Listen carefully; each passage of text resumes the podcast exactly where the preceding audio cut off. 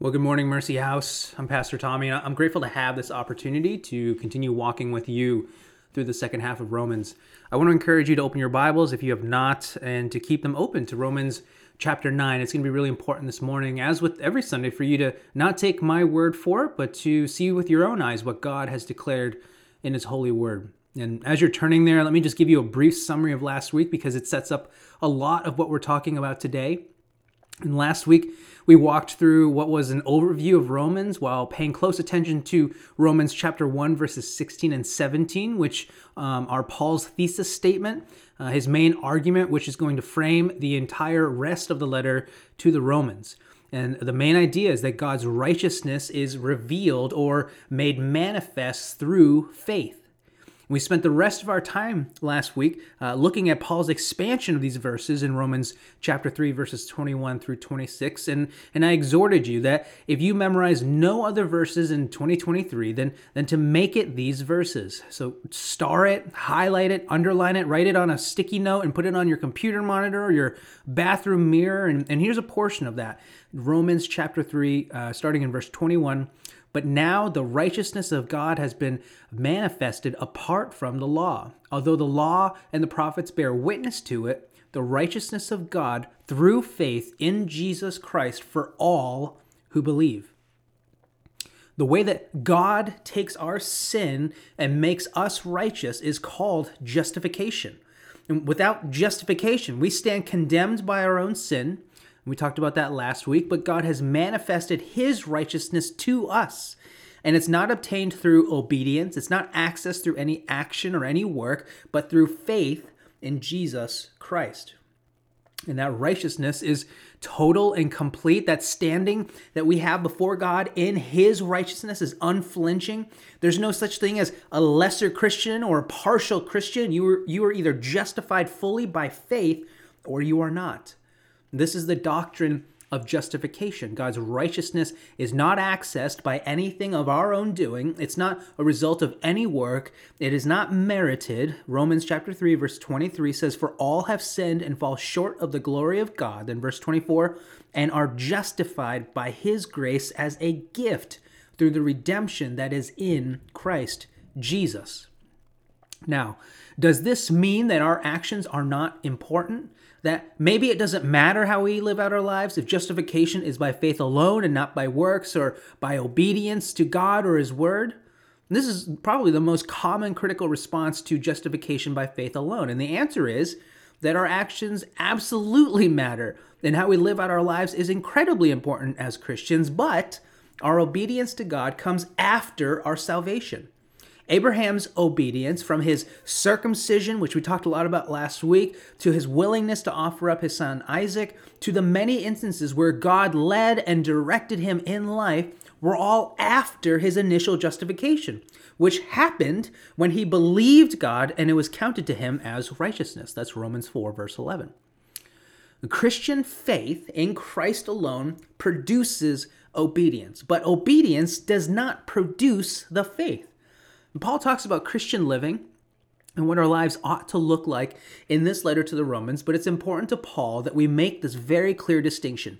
We don't obey God and live a certain way in order to be Christian. We become Christians through faith alone and are now called to live as righteous, pure, and holy sons and daughters of God, as we actually are. Now, remember, this is the core message of Romans, and it's a core pillar of the gospel, so we need to keep this in mind and even return to it as we continue on in this letter to the Romans. Now, the rest of Romans is broken up into two subdivisions. You, you can see uh, chapters 9 through 11, and then you see chapters 12 through 16. And chapters 12 through 16 are incredibly practical they very intuitively flow out of Paul's thesis statement, his core message of the letter. And Paul shows the Romans in these chapters, uh, based on God's righteousness being made manifested in us, how we ought to then live. But these next few chapters, 9 through 11, historically, theologians didn't really know what to do with them. Some view them as a very tangential thought, almost like these three, chap- three chapters ought to be um, a giant parenthesis um, because they appear they appear to deviate away from Paul's main point. There's actually a trend to just skip these chapters altogether when reading Romans in various churches and communities, but that is not what we're going to do. Because I do believe that when you take time to study these chapters and place these chapters into the larger context and narrative of all of Scripture, they are incredibly helpful, incredibly beautiful, and reveal a lot about God to us. So, with that, let me pray for us and then let's dive in. Father, we come before you together this morning in need of the sustenance and life that comes from your word. We do not live by bread alone, but by every word that comes from the mouth of God. And God, we are a hungry people. And so, Holy Spirit, speak to us this morning. Help us discern these spiritual truths. Give us the eyes and ears to see and to hear from you.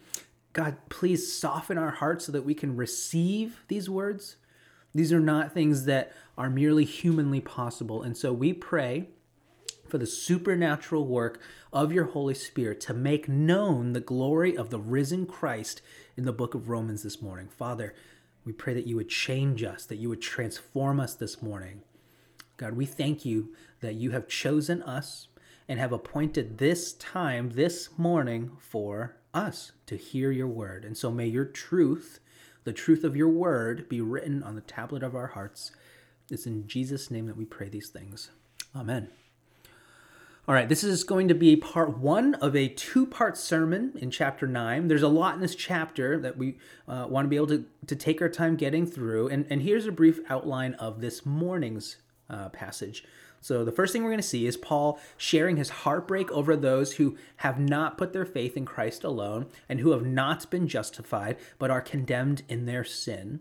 And then we're going to see Paul answer the question Does this mean that God's promises have failed since there are some within God's family who have not been saved?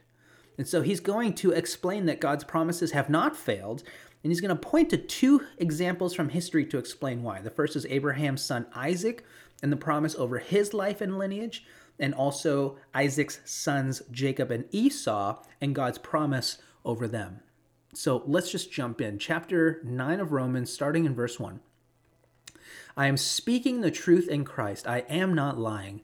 My conscience bears me witness in the Holy Spirit that I have great sorrow and unceasing anguish in my heart, for I could wish that I myself were accursed and cut off from Christ for the sake of my brothers, my kinsmen according to the flesh.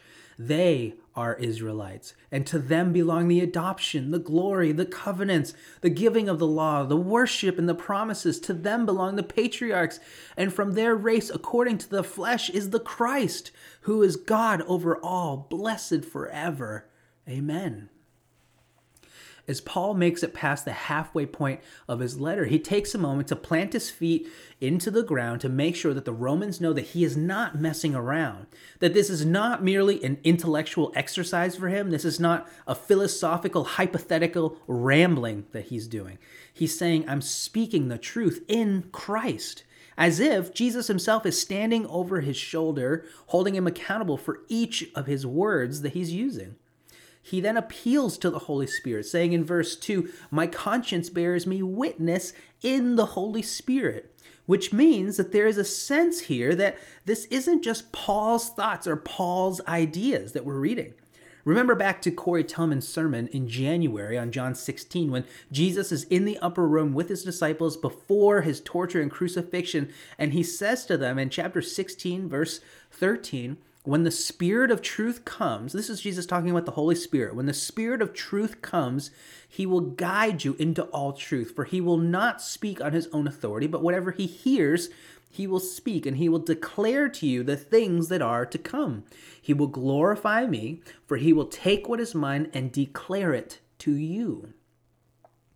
So we can piece these things together and see that Paul is actually a fulfillment. This moment is a fulfillment of Jesus' promise in John 16 right there. And Paul is digging his feet in. He's saying, I'm telling you the truth. I'm not lying.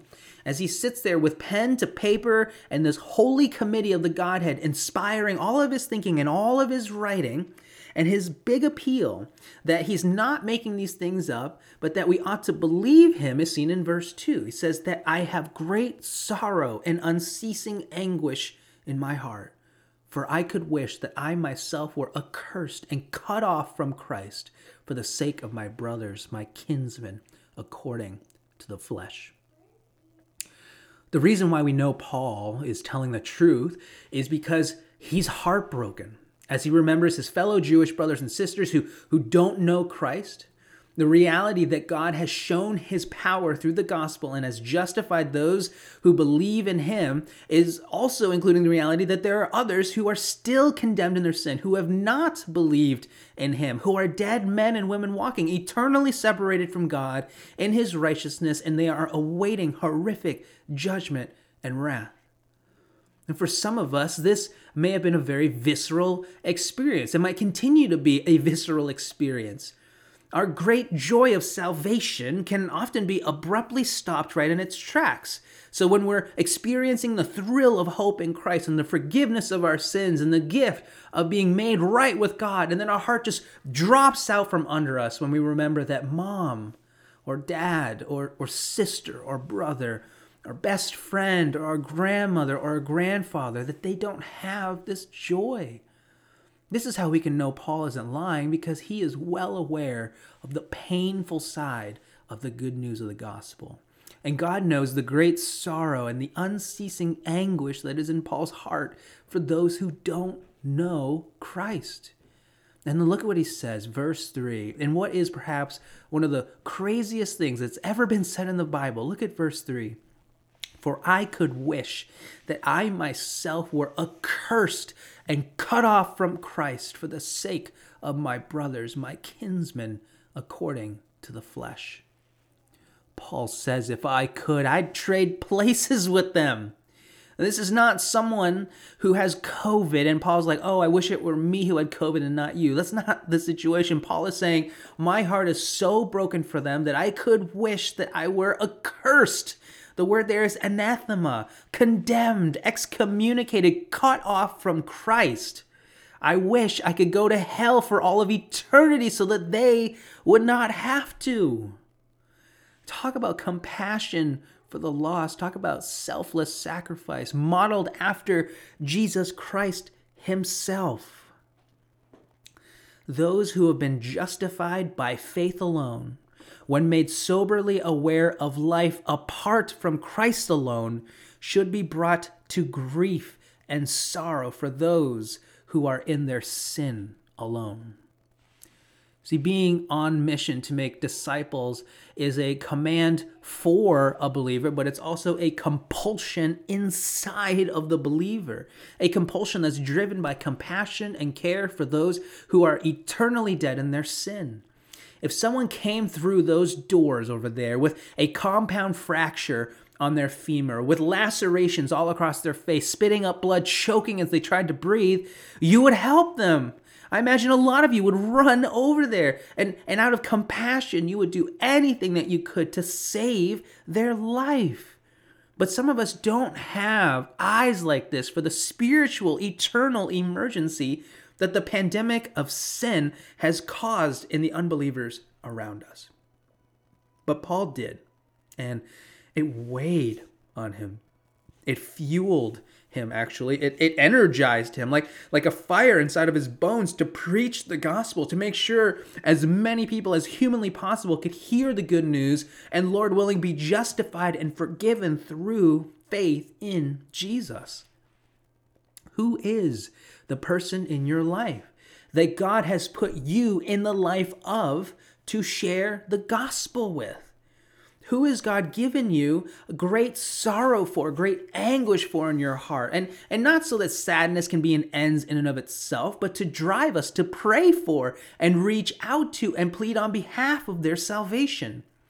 And Satan would want nothing more for us than for us to be heartless and passive and feeling powerless and defeated. But in reality, we are not heartless. That's not the way that we're made. We're made in the compassionate, loving image of God. We're not called to passivity or powerlessness because we're given a spirit of power and of love with a gospel that isn't just powerful. Remember back Romans chapter 1 verse 16, Paul saying, "I for I am not ashamed of the gospel, for it is the power of God for salvation to everyone who believes." Paul is specifically heartbroken for his ethnic brothers and sisters, the nation of Israel. And there's a specific grief that Paul has as he reflects on the fact that the story of God was written with them, the people of Israel, being at the center of it all. To use the words from uh, chapter 3, verse 1, his Jewish brothers and sisters had every advantage to be able to ad- identify Jesus as the Christ and to receive him through faith. The Jews were ethnically God's chosen people. They were adopted into God's family. They they saw and they experienced God's glory in many miraculous, incredible ways. They participated in God's covenants. They received God's law and his promises. They were given spiritual leaders to guide them. And Jesus himself, the, the ultimate promise whom salvation would come from and come through, was one of them. He was an ethnic Jew.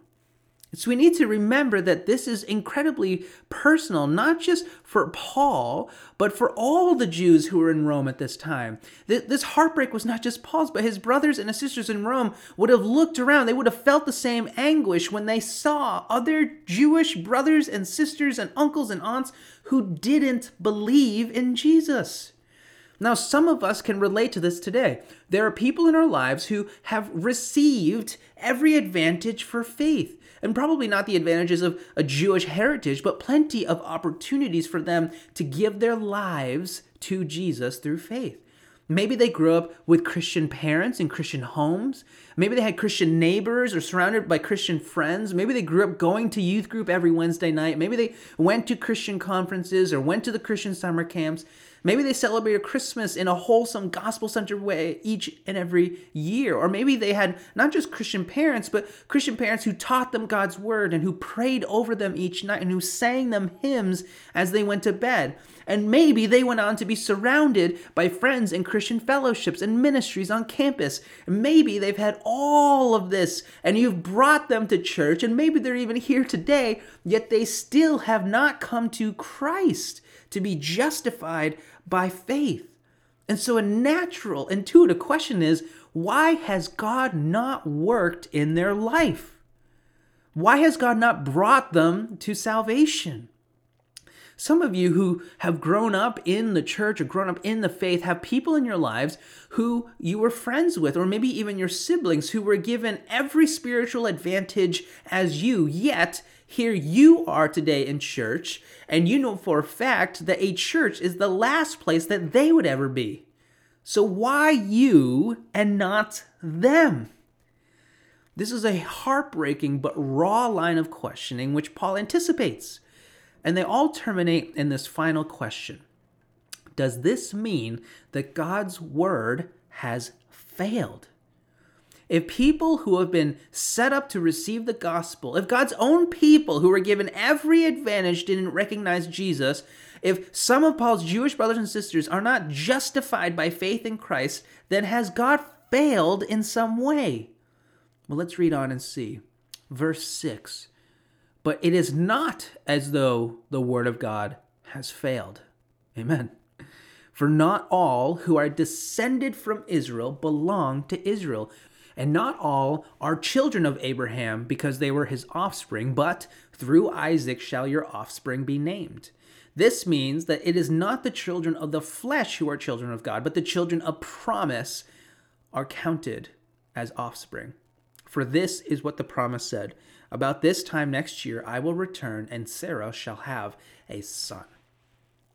So, Paul's response to this question is God has not failed his people, whom he has promised to redeem and save, when we understand who God's people actually are. Now, wait a minute. I thought the nation of Israel were God's people. And we saw last week how those who were circumcised were God's people. But Paul says that's not the right way to understand who God's people are. Now, this isn't a new concept, even in this letter. Romans chapter 2 has Paul explaining to those who have a lot of confidence in their circumcision, this mark of their Jewishness, and they place a lot of confidence in it for their value and the value toward their standing with God. But look at what Paul says in Romans chapter 2 verse 28, "For no one is a Jew who is merely one outwardly, nor is circumcision outward and physical, but a Jew is one inwardly, and circumcision is a matter of the heart, by the Spirit, not by the letter. His praise is not from man, but from God."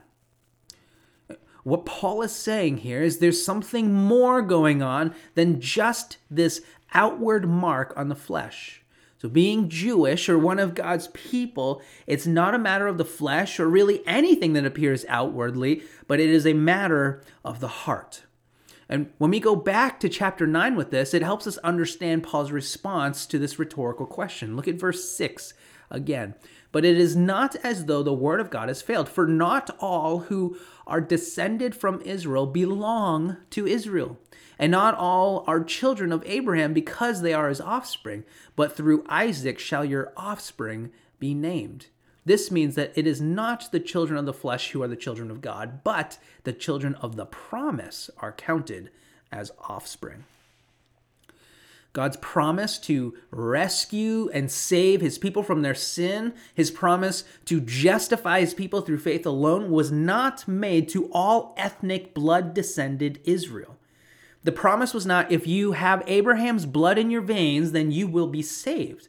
On the contrary, we see two examples here where God delineates those whom these promises apply. And the first is with Abraham's son Isaac and his lineage and legacy, not his older brother Ishmael's.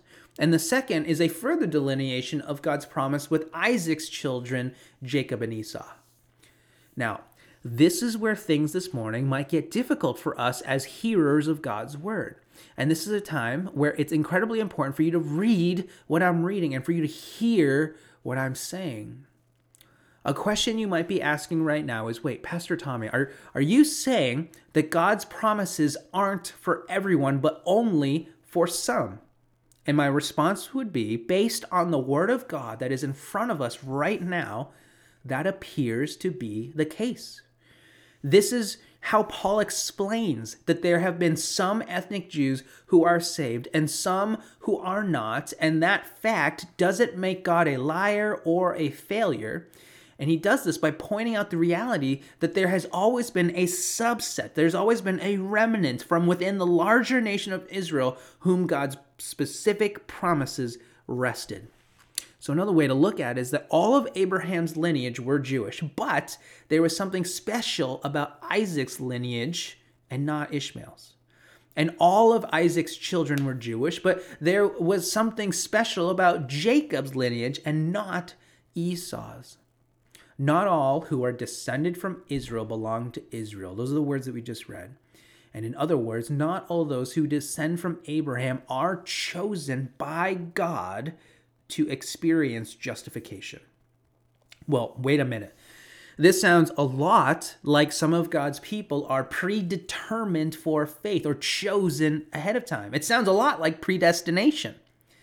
And to be frank, Romans 9 is one of the main texts for how we understand the doctrine of election, which is this idea that God chooses those who will be justified by faith, those who will be saved. And now you understand why some churches skip over these chapters altogether. But bear with the text for a minute here. Let's read on and see where Paul is going with this. Picking up in verse 10 And not only so, but also when Rebekah had conceived children by one man, our forefather Isaac, though they were not yet born and had done nothing either good or bad, in order that God's purpose of election might continue, not because of works, but because of him who calls, she was told, The older will serve the younger. As it is written, Jacob I loved, but Esau I hated. Now, Paul's second example to help us understand why God's promises didn't fall flat is a little bit more explicit.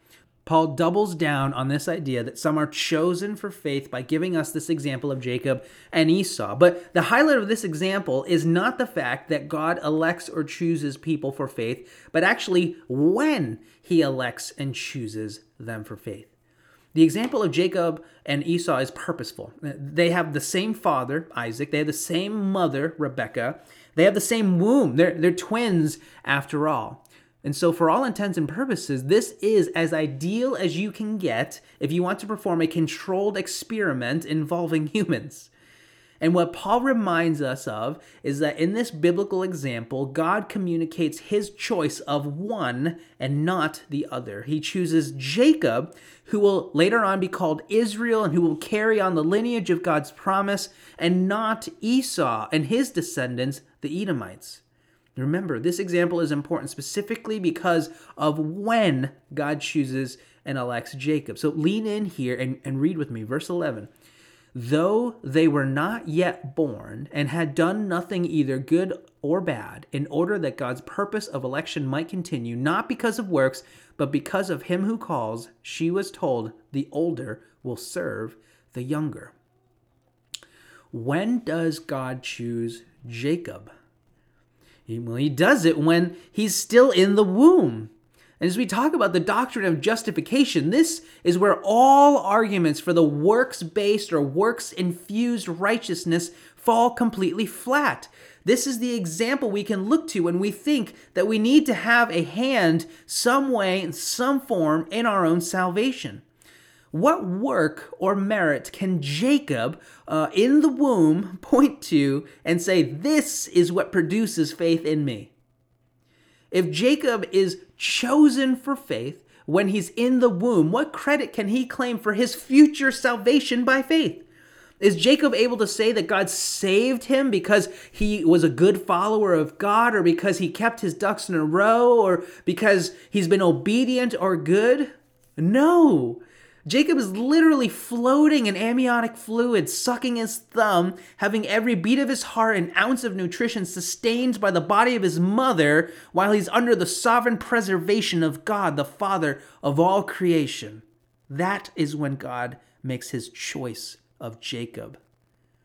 Now, when Christians talk about election, or the fact that God chooses some and not others. This often causes dissonance in our own souls and an uncomfortable tension in our chest, maybe. And maybe we feel the, the heat rising in the back of our necks as we immediately wonder well, what about Esau?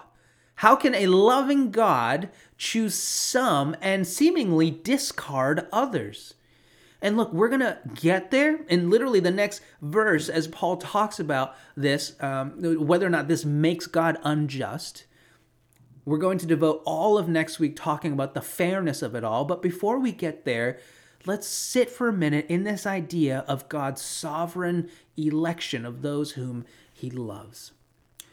If God has chosen us for faith, as he did Jacob, if God has elected us for salvation and decided before any of our actions, any of our sin, before our best day on earth and our worst day on earth, before we were capable of loving or hating, before we knew how to bless or how to curse, if God chose us before we even took our first breath on earth, if that is true, do you have any idea how secure you are in your standing before God and your future in Him? There's a myth that I think many of us think is our reality that we're walking through life on this cosmic tightrope. And our ability to balance on the wobbly line of salvation is the metaphor for our faith. And so the storms of life and the gusts of temptation and the sideways rain of sin leave us anxiously struggling for balance as if our eternal destiny rests in, their, in our ability to not fall into oblivion. That is not our reality, Christian. Look at Romans chapter 8 verse 28. And we know that for those who love God, all things work out for good, for those who are called according to his purpose. For those whom he foreknew, he also predestined to be conformed to the image of his Son, in order that he might be the firstborn among many brothers.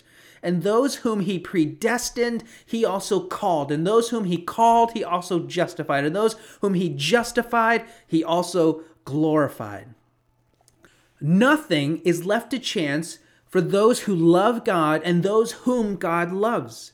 If he has called you in the womb, he will call you to faith through his word. And if he has called you to faith in his word and you believe, he will justify you completely. And if he has justified you, he will finish what he began in you. Philippians 1 6. And you will stand at the end of time as a fully glorified son or daughter of God, perfectly reflecting the image of God in absolute un- unity with God for the rest of eternity.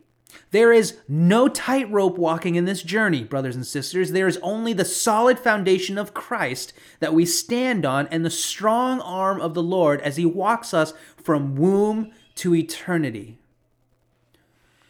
The doctrine of election and God's sovereign rule and reign over all aspects of his creation to sustain and govern all the little details and the big details this gives believers great security and peace and comfort, but not without raising some questions.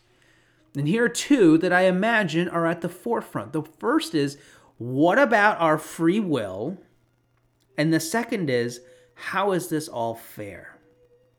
Now, Paul is going to tackle the second question in these next verses that we're going to cover next week. But for the remainder of our time this morning, let's talk about this idea of free will. If someone raises an objection to God's election and the idea that that predestination can't be true because we have free will, I would first ask, what do you mean by free will? If by free will you mean I can freely do this and wave my arms all around, or or maybe this, like I can jump up and down if I will and want to, then I would say sure. You you seem to have the ability to think and act with some agency. But if by free will you mean that you think that we can act freely and independently from any other force or influence outside of our own will, including God and His will, I would say that's not really an idea that we see in the Bible. Now, we'd like to think we have this type of free will. Perhaps that's valued as really empowering to have this sense of control and agency in a really broken and sinful world. But even earlier in this letter, Paul reminds us in Romans 6 that before we were justified, we were slaves to sin. This is chapter 6, verse 6. Sin is something that not only affects our behavior and our actions, it affects our hearts, it affects our minds, it twists and warps our will. In our sin, no one even wants to seek God. That's Romans 3 11. Sin ruled over us before we were Christians, forcing us to obey its passions. That's Romans 6 14. So, before we even think about God's sovereignty over our will, the biblical picture of our will and agency does not sound free and independent from any influences. A slave is not free. And so, while this helps expose that a truly quote unquote free will is a bit of an illusion and therefore not really an, a legitimate objection to election because, quite frankly, it doesn't exist it doesn't it doesn't help us understand what seems like an intuitive experience that we all have of autonomy. That at the end of the day it certainly feels like we can do whatever we want to do. So how can god's election and predestination fit with our experience of this freedom in our own lives? Well Here's a picture I think might be helpful for grappling with these two seemingly contradictory truths of God's sovereignty and our own freedom. I have two little girls, Chloe and Davy, and just yesterday they were running around enjoying the beautiful weather in our backyard with Sadie as well, and they're all taking turns uh, riding in their little wagon and and playing hopscotch. They're playing hide and seek. They're riding their bikes, and one would argue that they're operating with free will. They could do as they please. They they could play whatever game they wanted to, but when it was time for dinner, they came inside when their free will came against our free will as their parents, our will won out. Our kids have a lot of freedoms. Oftentimes, they think that they have more freedom than, than they actually have, but at the end of the day, their will is under the responsibility and the sovereignty or the rule of us, their parents. So they will not stay up past 1 a.m. watching Bluey. They will not pack exclusively candy for their lunchboxes. They will not skip bath time, no matter how much they might will or want to. And so it is with God, our sovereign Father, who has a greater, more sovereign will than we do. We see this in lots of places in Scripture. Here are a few examples Psalm 121, verses 3 and 4. He will not let your foot be moved. He who keeps you will not slumber. Behold, he who keeps Israel will neither slumber nor sleep. Proverbs 16, verse 9 The heart of man plans his way, but the Lord establishes his steps.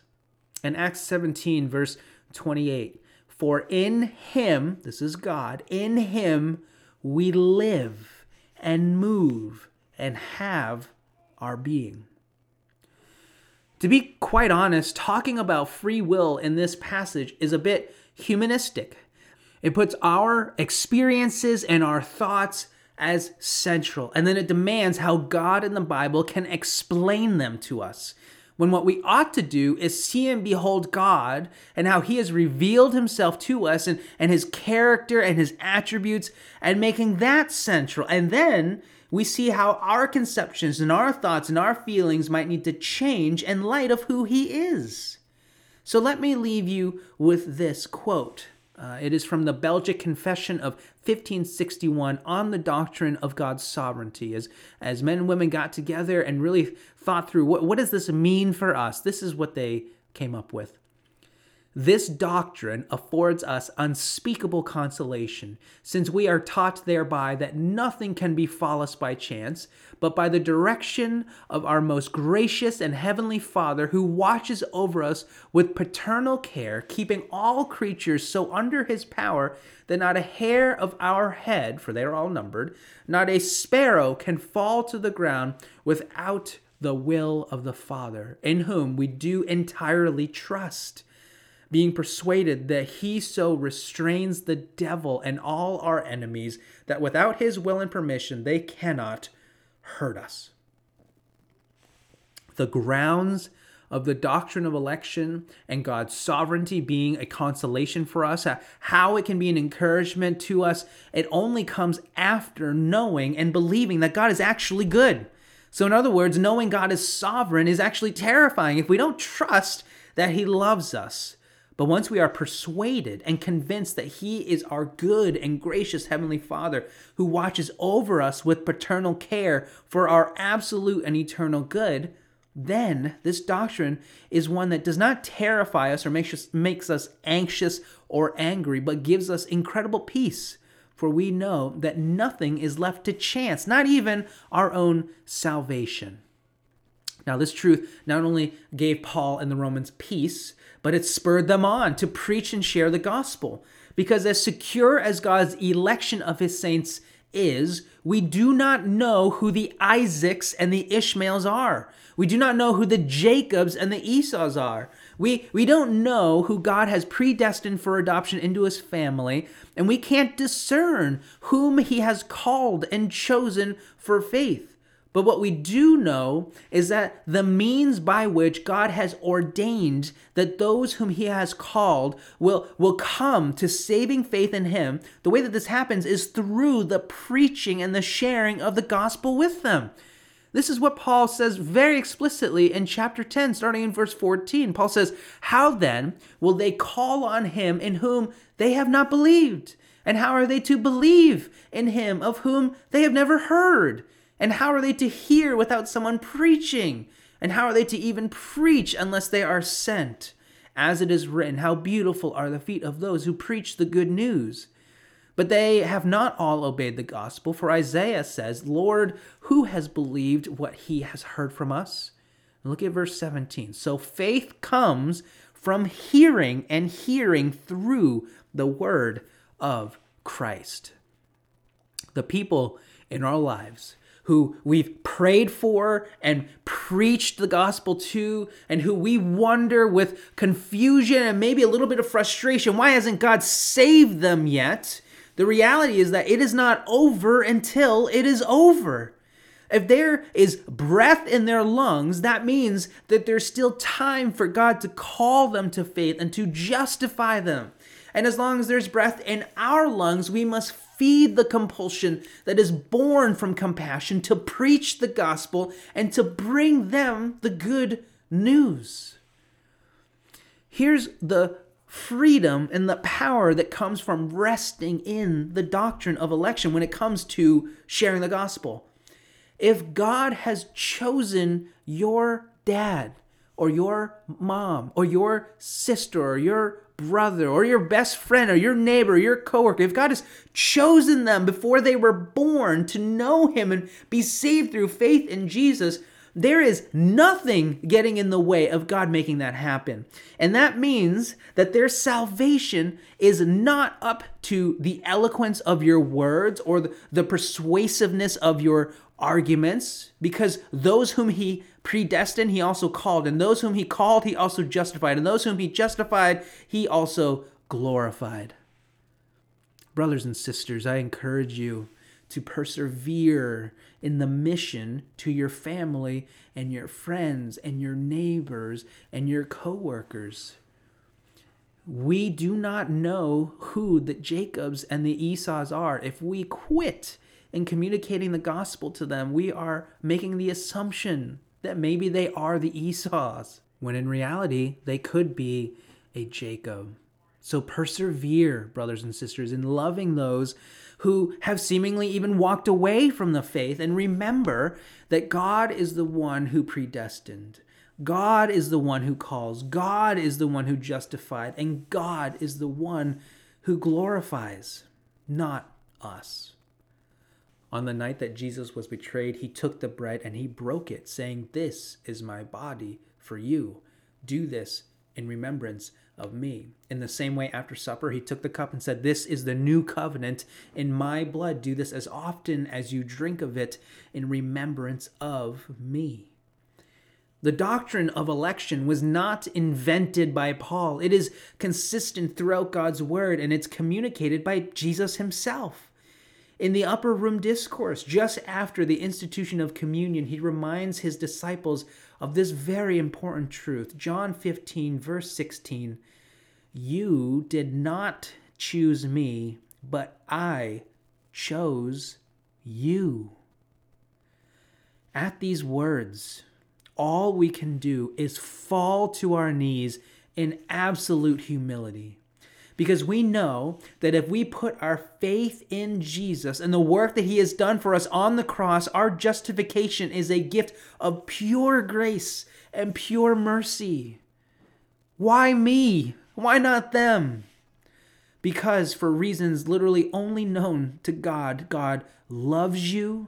God has laid down his life for you, and God offers you his righteousness as a gift to be received by faith. Will you take his offer?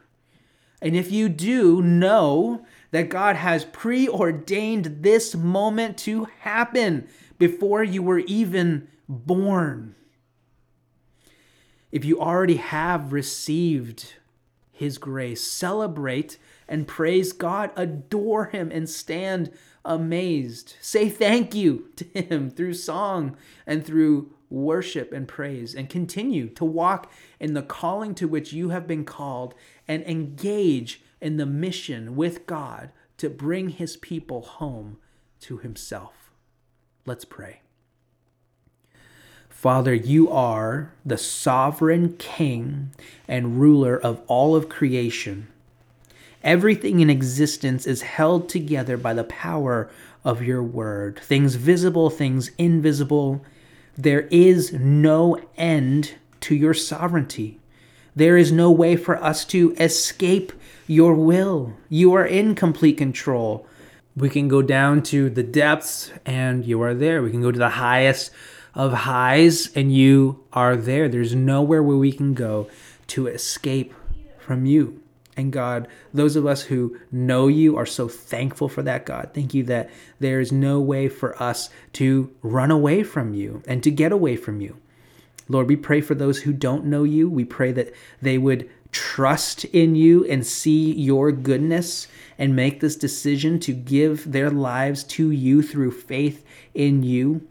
And God, we pray that you would justify them once and for all and allow them to live in the peace of knowing that they were chosen before they were even born.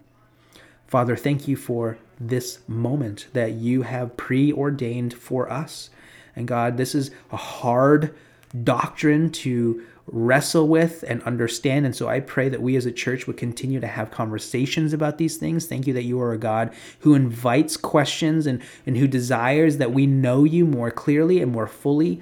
And so help us to continue to engage with these harder questions, Lord. I pray that we would press in. I pray that you would soften our hearts if they're if they're starting to harden up right now, Lord. I pray for conversation to happen around this idea of election.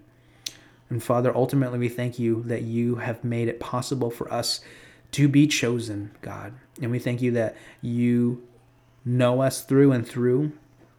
And even before we did anything, you have chosen to love us and to die for us. And so, Lord, we receive that with thanksgiving this morning. God, we thank you for your word. We pray that your word would continue to resonate in our hearts, that we would walk by these words and meditate on these words day and night this week. Father, we love you. We thank you that you first loved us and pray that you would bless us as we walk out of here today. And we pray all these things in Jesus' name. Amen.